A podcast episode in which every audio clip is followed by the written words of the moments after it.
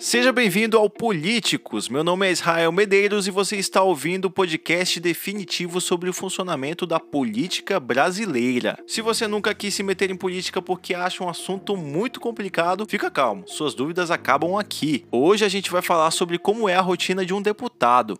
Tá pronto? Vamos lá! Companheiras, companheiros, companheiro, companheiro, companheiro, companheiro. Você é uma pessoa horrível, uma mistura do mal com atraso e pitadas de psicopatia. Vossa Excelência nos envergonha. É só você não estuprar, não sequestrar, não praticar latrocínio que você não vai pra lá, p. Marajá corrupto e com a vida, esses vão para a rua. Você não conseguiu ainda tecnologia para estocar vento. Não seja leviano. Cá entre nós, não se pode esperar muita coisa deles mesmo. Políticos Podcast. No episódio passado, falamos sobre a origem dos três poderes: executivo, legislativo e judiciário.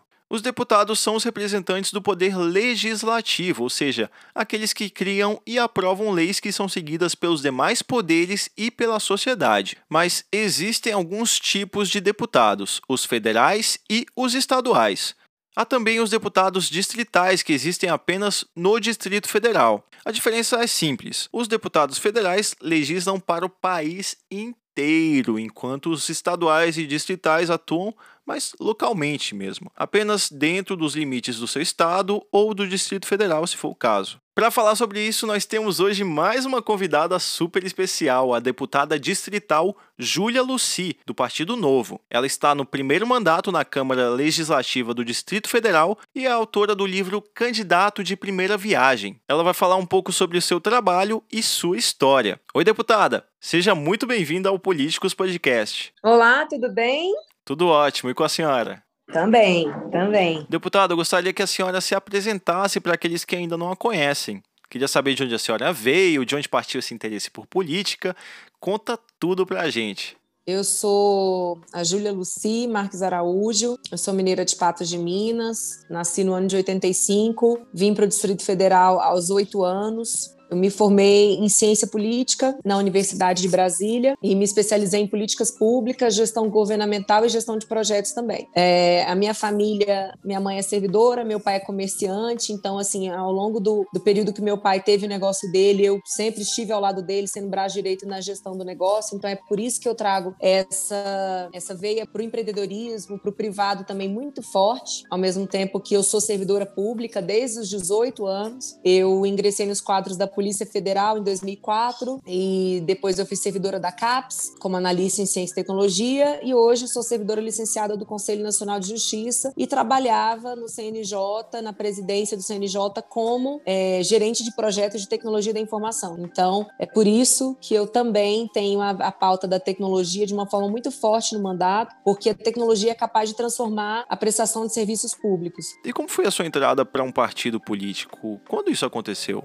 Eu conheci o Partido Novo no início de 2018, né, a convite de, de um colega meu. Comecei a frequentar as reuniões do partido e realmente fiquei encantada, né, com a qualidade dos debates, com a seriedade das pessoas. Eu comecei a frequentar as reuniões do partido, gostei e recebi o convite para ser candidata e eu entendi que era a minha forma de colaborar com uma mudança na política brasileira, com a disseminação de valores liberais, porque eu realmente acredito que a gente só desenvolve esse país por meio meio de liberdade, por meio da liberdade econômica, por meio da liberdade educacional, por meio da liberdade social. Eu acho que o nosso país vive hoje da forma como vive exatamente graças a tanta intervenção do Estado e aos espaços que se abrem dentro do Estado para corrupção e para desvio. Então, eu, eu realmente entendo, e olha que sou servidora, sou proveniente da UNB, né? Tradicionalmente, a, a minha linha de pensamento deveria ser outra, mas exatamente por estar dentro da máquina há muito tempo e por, e por ter um olhar muito crítico no sentido de que o serviço público não deve servir ao servidor, o serviço público deve servir ao cidadão. Eu sempre me comportei dessa forma, sempre vi o serviço público como uma oportunidade de servir à sociedade. Então, quando eu recebi o convite, eu percebi que eu poderia dar essa minha colaboração. E também sempre quis ver mais mulheres na política, e isso é uma coisa é, minha desde que eu sou criança. Eu, eu, eu, tenho memórias minhas de 3, 4, 5 anos me questionando por que no Jornal Nacional, por exemplo, não aparecia mulher. Quando eu percebi que competir a mim fazer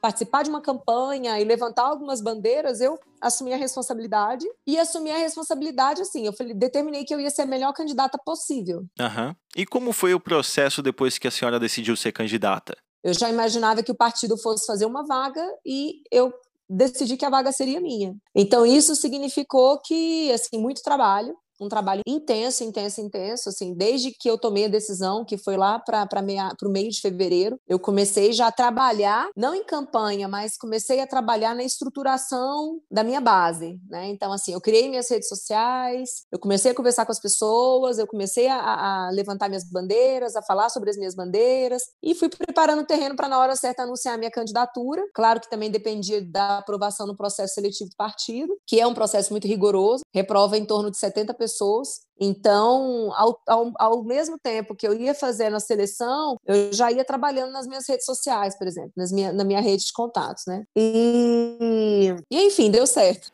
Deputada, quais são as funções de um deputado distrital? O que, que ele faz? O deputado distrital ele acumula as funções de um vereador e de um deputado estadual, né? Então, ao mesmo tempo que eu tenho que buscar resolver um buraco na rua, um problema de um buraco na rua, de um poste que está queimado, eu tenho que pensar numa legislação que vai atender o serviço de aplicativo, por exemplo. Então, a gente tem realmente muitas tarefas. E o Distrito Federal, ele é grande, né? Nós temos mais de 3 milhões de habitantes, muitas cidades satélites, então acaba que a gente tem que se desdobrar para conseguir atender essas diversas demandas, né? Então, por exemplo, eu recebo muitos pedidos, né? Muito, olha, deputada, a, o, a luz na minha rua não está funcionando, ou então o ônibus parou de passar na minha rua, é, não estão recolhendo lixo. Eu recebo esse tipo de demanda e corro atrás para resolver, eu aciono as autoridades, eu cobro e a gente consegue resolver, é, nunca de uma forma personalista, mas sempre buscando atender aos interesses daquela coletividade que está lá. Mas ao mesmo tempo a gente trabalha num nível muito macro também, como eu falei, de pensar uma lei que vai atingir muitas pessoas, né? De negociar, por exemplo, abertura abertura ou não de bar e restaurante no período de, de pandemia. Então eu vejo que um deputado ele, ele exerce muito esse papel de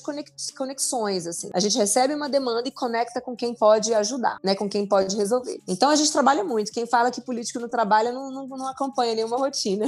E até onde um deputado distrital pode ir, pode fazer para conseguir melhorias na sociedade? Olha, tudo que for republicano pode ser feito. Então, se eu oficio uma, uma agência do governo para dizer que o, o serviço que ela deve prestar não está funcionando, isso é absolutamente republicano. O que não pode ser feito, por exemplo, é entrar em contato com o secretário de saúde e pedir um leito de UTI para um amigo. Isso não pode ser feito, né? Isso não é republicano. É, agora, se você ajuda a desenhar uma política pública que vai, de repente, proporcionar um mutirão de um determinado serviço de saúde, excelente. O ano passado, por exemplo, eu fiz isso. Eu organizei um mutirão de oferta de DIL na cidade estrutural. Porque eu, eu levantei a demanda que existia lá na cidade, era uma demanda grande, eram muitas mulheres que queriam ter acesso. A forma como tradicionalmente estava sendo ofertado o serviço não chegava até elas. E aí a gente organizou de uma maneira que foi possível ofertar esse serviço a qualquer mulher da cidade estrutural. E nós acabamos atendendo a muitas. Então, é, é esse é, é o limite. A gente tem aí a Constituição Federal que coloca limites, a gente tem uma série de limitações impostas pelas outras leis, lei da impropriedade administrativa, lei de crime de responsabilidade,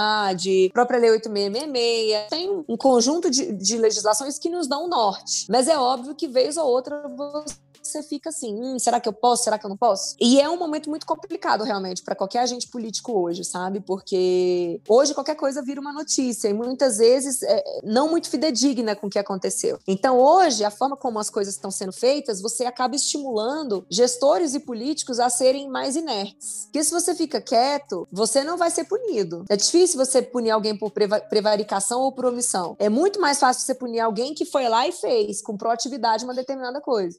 Deputada, a senhora ganhou mais notoriedade aqui na capital federal após a mídia noticiar que a senhora continuou utilizando serviços públicos mesmo depois de ser eleita deputada. Hoje no Brasil, muitos políticos dão as costas para a qualidade dos serviços para a população. A senhora acha que os deputados e outros representantes da sociedade deveriam utilizar esses serviços como transporte público, saúde, para terem uma ideia das dificuldades enfrentadas pela sociedade? Olha, eu acho que as pessoas têm que fazer aquilo que elas querem fazer. É, como uma liberdade liberal, eu vou defender a liberdade de escolha de qualquer pessoa, independente da função que ela esteja. Não é porque a pessoa é professor da rede pública que ela tem que ter obrigação de matricular o filho dela na rede pública. Eu acho que não é por obrigações que a gente resolve problemas. Eu acho que, pelo contrário, é por liberdade. Então, assim, o porquê de fazer isso? Primeiro, porque eu sempre fui usuária. Eu sempre dependi de serviços públicos. Depois que eu tive, assim, que eu, que eu fui para o serviço público, que eu comecei a ter alguma uma, uma, renda um pouco melhor, é que eu comecei a ter plano de saúde, enfim, a minha filha mesmo eu coloquei em escola privada, né? Mas eu cresci na dependência e no uso de serviço público. E eu, isso faz diferença quando você analisa.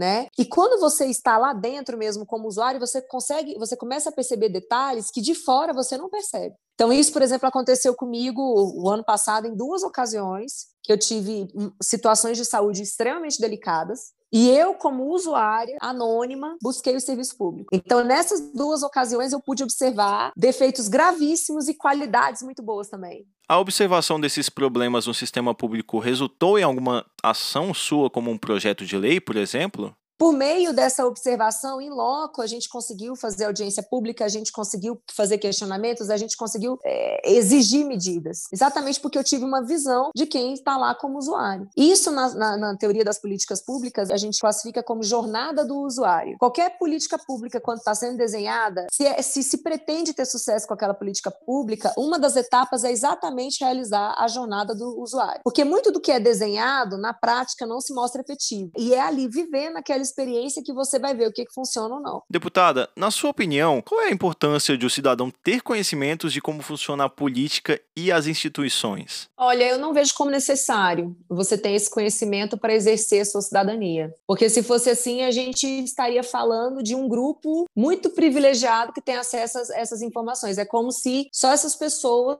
pudessem fazer suas demandas sociais, seu papel como cidadão, porque elas detêm um determinado conhecimento. Então, eu não não vejo dessa forma. Eu vejo assim: contribuiu, pagou a conta, você tem direito. Você tem direito de questionar, você tem direito de pedir, você tem direito de, de querer participar. Bancou, acabou, entendeu? Então, eu, eu vejo como positivo esse movimento, essa transformação que está acontecendo no Brasil, que as pessoas estão participando mais da política. Por mais que às vezes elas caiam em fake news, por mais que às vezes elas se transformem em replicadores de, de, de, de inverdades e entrem numa onda de ódio. Eu acho que é natural num processo de amadurecimento. Antes a gente vivia que o ditado que, que imperava era política, religião e futebol não se discutem. Então a gente saiu dessa máxima para uma máxima de que política se discute o tempo todo. Então eu acho isso muito legal. Como cientista política, eu, eu acho isso incrível, né?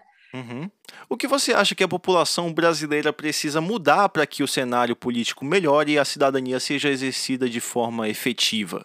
Eu acho que parar de depositar expectativa e responsabilidade nos outros. Em primeiro lugar, a gente tem que trazer responsabilidade para nós. Então não adianta ficar no sofá reclamando e discutindo em WhatsApp, ofendendo as pessoas, se você não está se dispondo a entrar no jogo, a entrar na arena do combate. Então, em primeiro lugar, a autorresponsabilização. A noção de que se a gente não se apropria do espaço político é, e de diversas formas, você não precisa ser necessariamente um deputado, você não precisa estar no gabinete de um deputado, você pode atuar na sua comunidade, você pode participar de uma associação, você pode participar de um grupo que fiscaliza contas públicas. Se você não assumir o seu papel papel nisso, gastar ali uma parte do seu tempo para isso, aí não adianta reclamar, entende? Então, o meu recado é esse. Então, as pessoas que se sentirem estimuladas a participar da vida política, fiquem à vontade para irem no gabinete, tomar um café comigo, me conhecer, conversar sobre política, se engajar no projeto. Nós temos muito, muito, muito o que fazer. E muitas pessoas precisam da nossa ação, porque a omissão dos bons significa o sofrimento de muitos inocentes. Muito legal, deputada. É uma mensagem super importante. Quero agradecer agradecer a senhora pela sua participação aqui no nosso podcast. E antes de terminarmos, a senhora quer deixar algum recado para os nossos ouvintes?